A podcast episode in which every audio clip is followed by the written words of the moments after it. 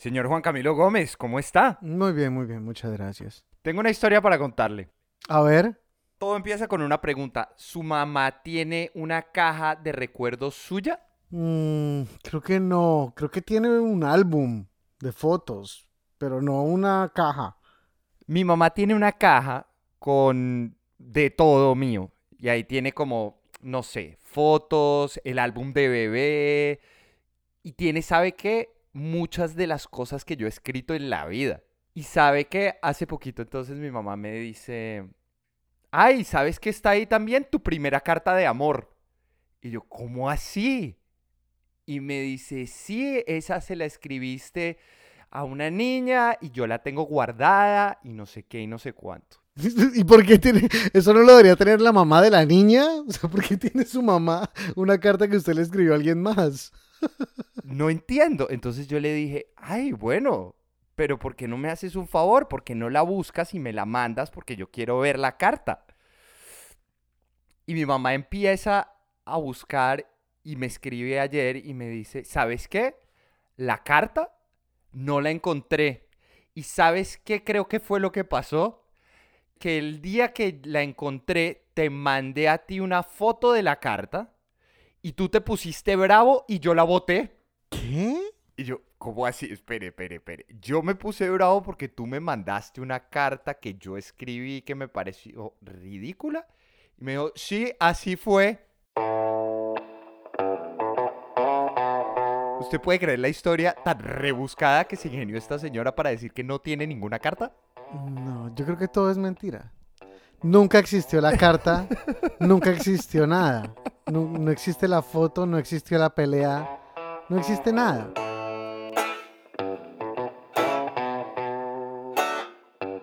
Yo soy Juan Camilo Gómez. Y yo, Rafael Abuchaibe. Esta semana en el anecdotario, la historia equivocada. Dos historias de personas que tienen un recuerdo en la cabeza y con el tiempo se dan cuenta de que esas memorias no fueron tal cual como las recordaban. Recuerden seguirnos en Facebook y en Instagram como El Anecdotario Podcast y que nos pueden mandar sus historias para que las contemos acá en elanecdotariopodcast.gmail.com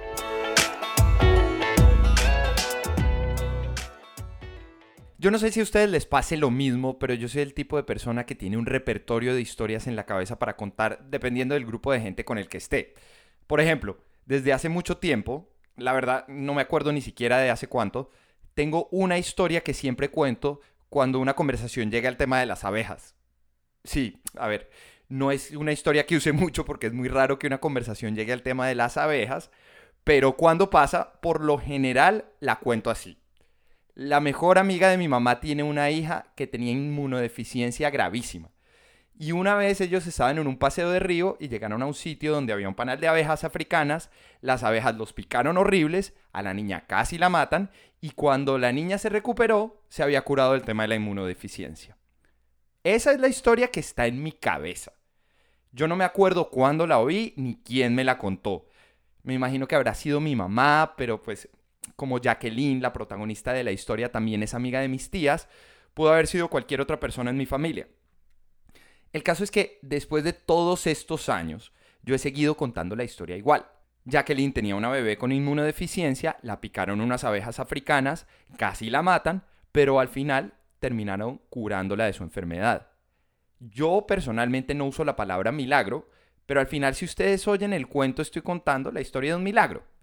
Entonces, para este episodio decidí llamar a Jacqueline para que me contara el cuento, pero primero yo tenía que contarle qué era lo que yo me sabía. Yo te voy a contar a ti qué es lo que yo me sé de la historia tuya y tú me corregirás y me contarás pues qué está bien, qué está mal.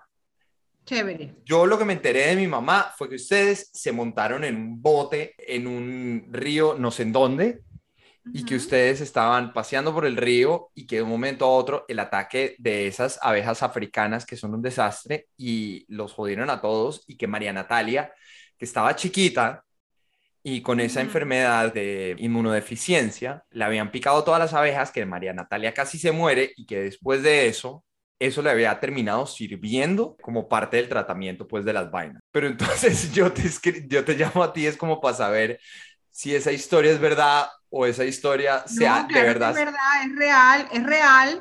En, en cuanto al, al, hecho de que, la, de que las picadas este, ayudaron al tratamiento, no es así exactamente, pero sí, pero sí hay un, un, un tema curioso de, de vida, de, de, cómo a veces los hilos se van moviendo para que tú te salves de algunas circunstancias en la vida. Ok, entonces, la historia que vengo contándole a todo el mundo no es tal cual como yo me acordaba. Entonces, aquí está Jackie contando qué fue lo que pasó de verdad. Nosotros teníamos una finca en el estado Guárico, esos son los llanos centrales de Venezuela, donde mi esposo se le ocurrió hacer un, una posada y un desarrollo turístico, entonces íbamos con mucha frecuencia. Esa tierra estaba atravesada por un caño que es como un río pequeño, sí, y teníamos un bote y se hacían paseos por el caño porque es muy bonito, porque tú ves las palmas llaneras y ves la, los garceros, o sea, todo, toda la, fauna llanera que es muy bonita y muy exótica. Entonces, con ese paraíso disponible para poder ir a despejarse de la locura de ciudad que es Caracas, Jackie y su familia se fueron a la finca. Era mayo, una época en la que todavía hay secuelas de la época seca, como por ejemplo que el caño que atraviesa la finca Tenía agua, pero el caudal estaba muy bajito. Se veía la maleza saliéndose del agua. Pero como es una época en la que el clima es agradable, Jackie armó plan de lancha con su familia por el caño. Iba Jackie con su esposo y su niña de dos años, María Natalia. Iba el hermano de Jackie con sus dos hijos, la madrina de María Natalia y el capataz de la finca. Él era el que estaba manejando la lancha. Yo sí sentí como que el ambiente estaba como pesado, ¿no? Porque es esa, esa, ese, ese como sonido del silencio y, esa... E, eran como las 11 de la mañana, no era, no era tarde, eran como las 10 y media, 11 de la mañana. Para no echarte el cuento muy largo, cuando íbamos más o menos avanzado, se enredó el motor con alguna de estas boras. Entonces se apagó la lancha y mientras el capataz iba desmalezando la, el, el motor, la corriente nos fue llevando hacia un extremo y resulta que nos llevó justo hasta un manglar, porque parece como manglares, donde había un panal inmenso de abejas de estas africanas, son unas abejas negras peludas chiquiticas. Entonces, bueno, nada, las abejas nos empezaron a picar horriblemente y ese caño es marrón oscuro, como te dije, está lleno de babas de Caribe y de todo eso, pero mi esposo dijo al agua, a todo el mundo, porque si no nos hubieran matado las abejas. Claro. Entonces, claro, yo me acuerdo que mi esposo se lanzó primero y yo le pasé a mi hija y yo veía esa agua negra y yo decía, Dios mío, una niña chirriquitita, ¿no? Claro, María Natalia tenía dos años, pero Jackie siempre la había tenido en clases de natación, entonces en el momento en el que se lanzaron al agua, por lo menos María Natalia podía aguantar la respiración debajo del agua. Pero así estuvieran sumergidos, las abejas no los iban a dejar ir. Cuando estábamos debajo del agua, Rafa, tú oías afuera el zumbido de esas abejas, porque era una nube negra de abejas. Entonces me acuerdo que mi esposo se las quitaba así de la cabecita a mi hija, que se notaba mucho porque ella era muy rubia, chiquita. Según la Universidad de Illinois, en Estados Unidos hay un promedio de 40 ataques de abejas africanizadas al año y muchos de ellos terminan en muertes. Y las muertes se dan porque a diferencia de otras especies de abejas, cuando las abejas africanizadas se sienten amenazadas, atacan todas las que hay en la colonia. O sea, son cientos de abejas atacando y son miles de picadas. Y ese es el número de picadas que termina siendo letal para algunas personas, sobre todo para niños pequeños como María Natalia. Cuando todos llegaron a la orilla, estaban en shock, nadie sabía qué hacer. El único que tenía la fuerza para poder pararse e irse era el capataz. Y Jackie, por supuesto, porque pues sabía que María Natalia, su hija, no estaba bien. Y yo iba detrás de él, él varias veces se paró y decía, no, no, no, no puedo más, yo, y yo lo pateaba, Rafa, le decía, tú te paras y tú me llegas porque es que mi hija se me va a morir, porque ya María Natalia, yo la veía que se le iban volteando los ojitos, como que pasamos la parte peor y él me dice, permíteme descansar aquí un momento, y entonces yo le dejo a mi chiquita para meterme dentro del agua, porque cuando a ti te pican esas abejas, o sea, tú tienes como un colapso en tu, en tu organismo, ¿no? Entonces te, te sientes mareado, te dan ganas de vomitar, eh, orinas y defecas al mismo tiempo y no te das cuenta. Es una cosa como que el, el, por eso es que la gente se muere, pues, o sea, colapsa tu organismo. Entonces yo me fui hacia adentro porque me dieron muchas ganas de vomitar y estaba vomitando y de repente esa criaturita, este es el cuento más conmovedor de todo el asunto, se, se, metió dentro del agua y con el agüita al nivel de la barbilla me jalaba la ropa y me decía, que ni siquiera hablaba bien, me decía, mami, no llores. Ella creía que yo estaba llorando. Yo lo que estaba era de espalda de ella vomitando hasta el alma. Entonces, bueno, ella hizo eso y a mí como que me salieron más fuerzas de donde no las tenía. Agarré a esa niña, otra vez la cargué. El, este señor no se quería incorporar y le caí literalmente a patadas. Tú te paras porque tú, tú, le vas a salvar la vida a mi hija. Párate. Total que se paró y llegamos a un sitio donde nos estaba esperando la misma gente que nos llevó. Entonces yo me acuerdo que, como en las películas, yo gritaba, eh, Carlos se llamaba el señor que estaba allá y Carlos, Carlos, y, y, yo oía así como, como, como esas escenas de películas que tú ves que la imagen se te va alejando y la voz la vas oyendo más lejos y el tipo no nos oía, y no nos oía, y no nos oía hasta que nos oyó. Montaron a María Natalia en una camioneta y se fueron corriendo al hospital del pueblo. En ese punto, solamente Jackie y el capataz de la finca habían logrado volver a la civilización. Los otros que estaban en la lancha fueron llegando poco a poco a la clínica. Todos menos Nino, el esposo de Jackie y el papá de María Natalia. Y no llegaba mi esposo y no llegaba mi esposo y al final llegó de último porque resulta ser que cuando él llegó a la casa se encerró en el cuarto, no quería salir, o sea, tuvo una reacción como rara. Yo lo que me imagino dentro de mi corazón es que a lo mejor él pensó que a lo mejor cuando llegara a la clínica iba a encontrarse con un panorama terrible respecto a nuestra niña, porque ahí va el cuento, ya ella pocos meses antes había sido diagnosticada como una niña inmunodeficiente, que le faltaba la inmunoglobulina A y ella se enfermaba con mucha frecuencia. Este, eso fue una casualidad también, porque resulta ser que, bueno, se enfermaba mucho, se enfermaba mucho, se enfermaba mucho desde muy chiquitica. Y yo tengo una amiga que, a su hijo le dio una neumonía, no estuvo conforme con el trato en la clínica de la neumonía y me dijo, acompáñame a otro neumonólogo. Yo le dije, bueno, yo te acompaño un poco en solidaridad para que no estés tantas horas esperando ahí, porque el hombre era famosito y resulta ser que no era neumonólogo, sino pediatra, inmunólogo, alergólogo, especialista en ese tema de, deficiencias inmunológicas y, yo caí ahí. Unos meses antes, antes de que pasara esta tragedia, yo me puso ahí sin yo buscar entonces él, él le hizo una cantidad de examen, me dijo, mira, si esta es una niña inmunodeficiente, hay que tratarla. Bueno, y era un tratamiento bien violento. Ese diagnóstico de María Natalia les había cambiado la vida a Jackie y a Nino. Jackie había dejado de trabajar para concentrarse en el tratamiento de María Natalia. Tenía que estar pendiente de una serie de vacunas que hacían en España y que tenía que ponerle a unas horas muy específicas del día para poder normalizar el sistema inmune de la niña. Esos cuidados que solamente puede darle una mamá a un niño. Entonces, bueno, yo justo en la mañana, antes de hacer ese paseo, yo le había dado su medicación.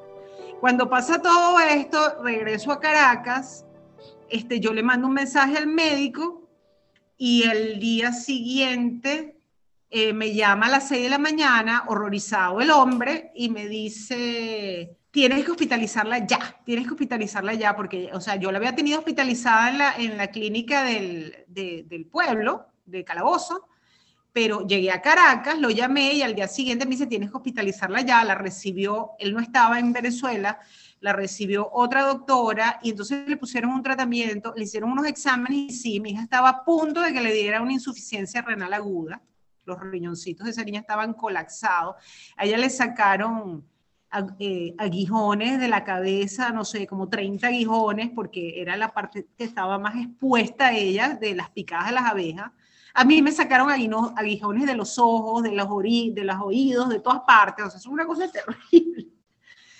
¿Se acuerdan lo que les contaba sobre las abejas africanizadas? Pican en todos lados del cuerpo. Incluso uno de los riesgos es que haya una picada cerca a una de las vías respiratorias y la hinchazón no deje que la persona pueda respirar. En el caso de María Natalia, lo importante era hacer que el cuerpo eliminara todo el veneno que había entrado a través de todas las picadas. Entonces la llenaron de suero y líquidos. Cuando, cuando sale ella de ahí, yo la llevo a donde el médico. El médico me dice, el, el, el, inmunólogo me dice, le hace una cantidad de pruebas, obviamente, para ver cómo había reaccionado al ataque de, las abejas. Este, él, me, él le hace unos exámenes y me dice, mira, según los exámenes, esto arroja que, que ella no, no quedó ni sensibilizada ni inmunizada, porque de las alergias tú no te inmunizas, tú te sensibilizas. Por eso es que una persona que de repente nunca ha sido alérgico a nada, de repente después de los 50 años empieza a comer, a, hacerse alérgico al maní. Y él después me dijo, mira, esto, cuando pasó el tiempo y se superó X y Y, eh, me dice, tienes que estar muy pendiente, tratar de no exponerlas a, picadas de, animales ponzoñosos, porque, o sea, en teoría la sangre te dice que está bien, pero no, no sabemos realmente a la hora de un evento cómo va a reaccionar. Y por supuesto, para eso está la vida. Al tiempo, María Natalia estaba en una fiesta de cumpleaños de alguno de sus amiguitos del colegio y pisó una abeja. Por supuesto, Jackie casi se desmaya cuando la niña empezó a llorar, pero como le había dicho el inmunólogo, el ataque no la sensibilizó al veneno de las abejas. María Natalia había salido intacta al ataque de miles de abejas africanizadas. No, pero entonces le, comentó el médico, el médico se moría en la risa, le dice, viste, viste, que, el, tratamiento funcionó. Después, muchos años después, como ella siguió en tratamiento por, para, para, tratar de nivelarla, y cuando ella tenía como cinco años, me dice, ya habían pasado como tres del accidente, me dice, mira, te tengo una buena noticia, te la voy a dar de alta, me dijo.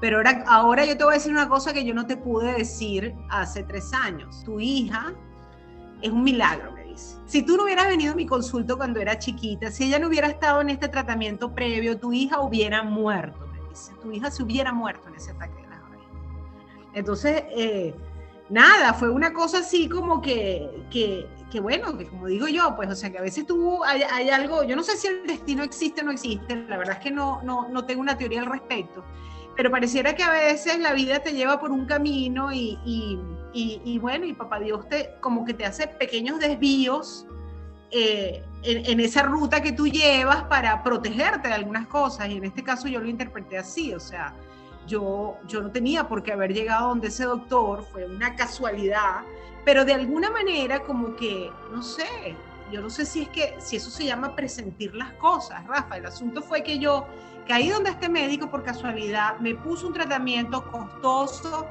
y, exigente en cuanto a, orden, a metodología con mi hija, y yo lo seguí al pie de la letra, y por yo haber seguido ese tratamiento al pie de la letra, mi hija se salvó, salvó su vida. Pues. lo, lo más cómico del cuento es que la historia no estaba tan equivocada, es decir, sí hubo milagro. Lo que pasa es que el milagro que yo me acuerdo después de 20 años y después del teléfono roto, eh, fue un milagro distinto. Fue un milagro distinto, sí. Bueno, aclarada la historia, entonces me queda una sola duda. ¿Será que la historia todavía me sirve para contarla cuando llega una conversación al tema de las abejas? ¿O será más bien que cuando la gente empiece a hablar de abejas yo debería hacer como le tocó hacer a Jackie y a su familia y salir corriendo como si me estuvieran persiguiendo una colonia de abejas africanizadas? Ah, mejor va a ser que cuando empiecen a hablar de abejas, simplemente les voy a decir que oigan este episodio del anecdotario y que oigan la historia de Jackie de primera mano. La segunda historia de este episodio es una memoria del escritor barranquillero Paul Brito. Paul tiene un libro muy lindo sobre los recuerdos de su infancia, sobre esas familias grandes de la costa colombiana y esas cosas que uno no se da cuenta que son especiales, sino hasta que las ve por el espejo retrovisor. Y nuestra segunda historia de hoy, en el anecdotario, se titula El primer odio. Es una de las muchas historias cortas que se van a encontrar en el libro de Paul Brito, Restos orgánicos de un mundo anterior. Muchos años después, P habría de leer la forma atroz con la que García Márquez despachó a Mauricio Babilonia en Cien años de soledad. murió de viejo en la soledad, sin un quejido, sin una protesta, sin una sola tentativa de infidencia, atormentado por los recuerdos y por las mariposas amarillas que no le concedieron un instante de paz, y públicamente repudiado como ladrón de gallinas. Con P, García Márquez también encontró la manera más cruel y certera de destrozarlo. Usurpó el único día del año que P sentía totalmente suyo, arremetió contra su cumpleaños número 7, el más importante en la vida de una persona, porque es el primero que uno recuerda con detalle el resto de la vida.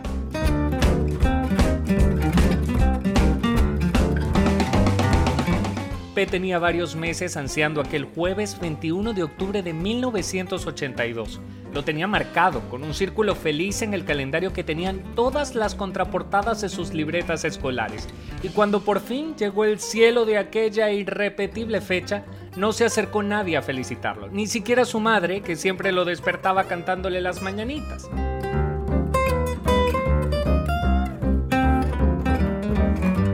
Mucho menos le regaló el Massinger que había soñado durante todo el año. Por el contrario, lo sacudió un mal presagio, el bullicio de sus familiares en la sala.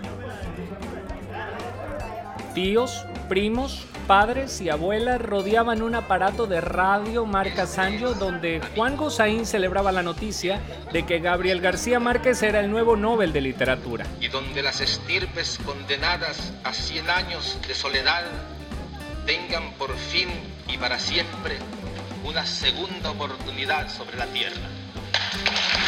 Lo pregonaba con la emoción de un Edgar Perea cuando el Junior ganaba un nuevo campeonato y, en efecto, como solo sucedía cuando Junior se coronaba campeón, los taxistas pasaban eufóricos tocando sus bocinas al unísono. Cuando eso pasa en Barranquilla, le dijo un tío a abriendo los ojos con solemnidad, es porque un acontecimiento realmente importante ha sucedido. Pepe pensó que iba a ser una cosa de momento. Incluso pensaba que su tío le estaba tomando el pelo y que acto seguido lo abrazaría riéndose de su propia broma pesada. Pero todos en la casa siguieron comentando la noticia, apropiándosela como si fuera más importante que el cumpleaños de Pepe.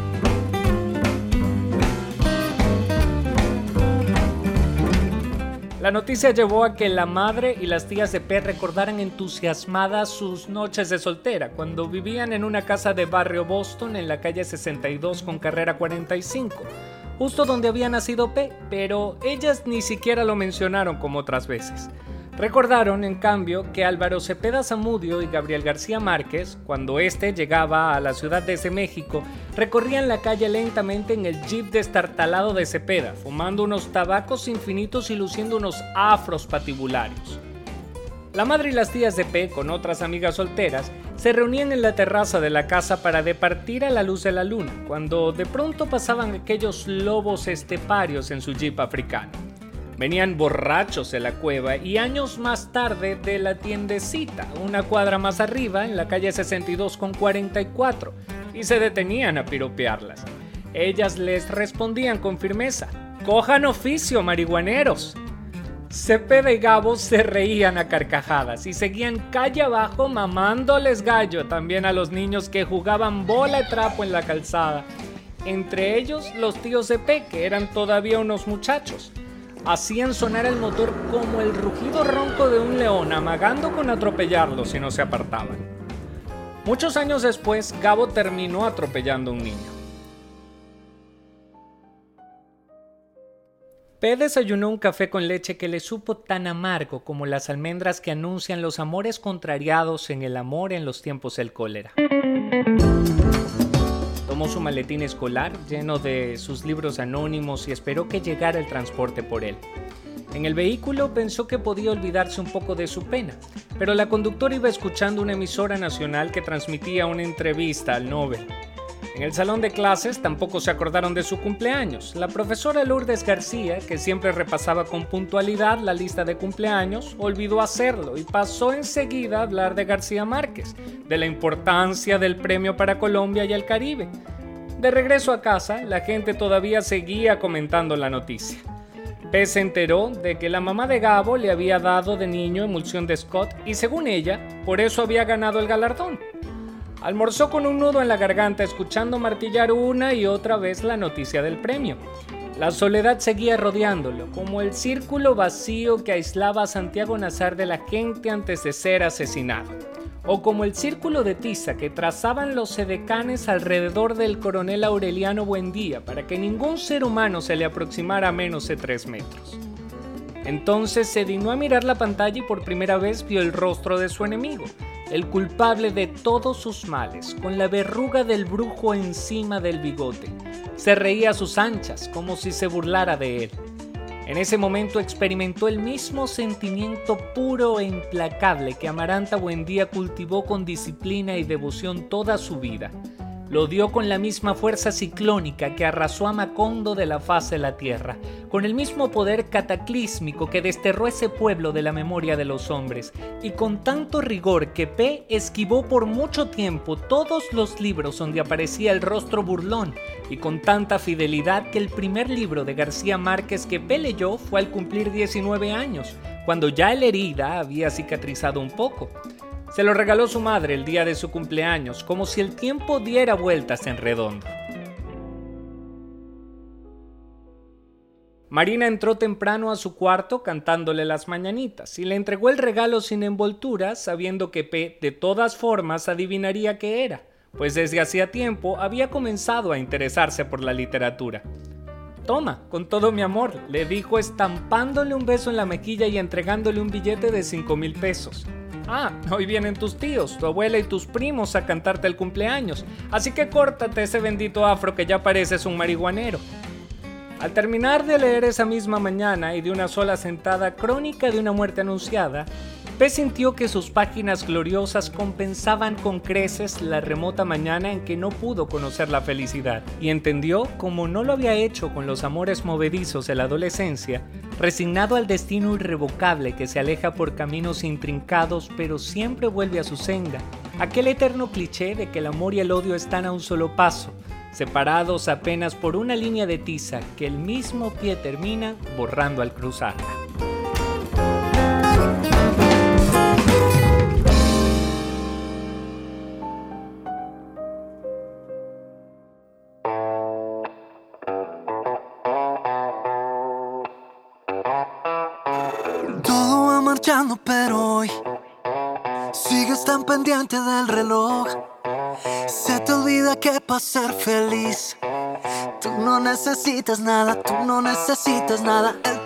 Agradecimientos esta semana al escritor barranquillero Bolbrito y a la editorial Seis Barral por permitirnos interpretar un extracto del libro Restos Orgánicos de un Mundo Anterior.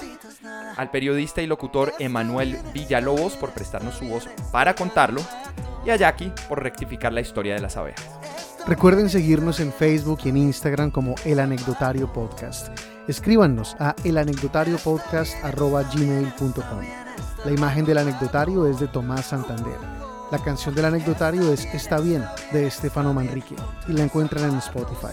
Los videos que encuentran en nuestras redes sociales son de Leonardo Castro. Yo soy Rafael Abuchaibe Y yo, Juan Camilo Gómez. y esto es El Anecdotario.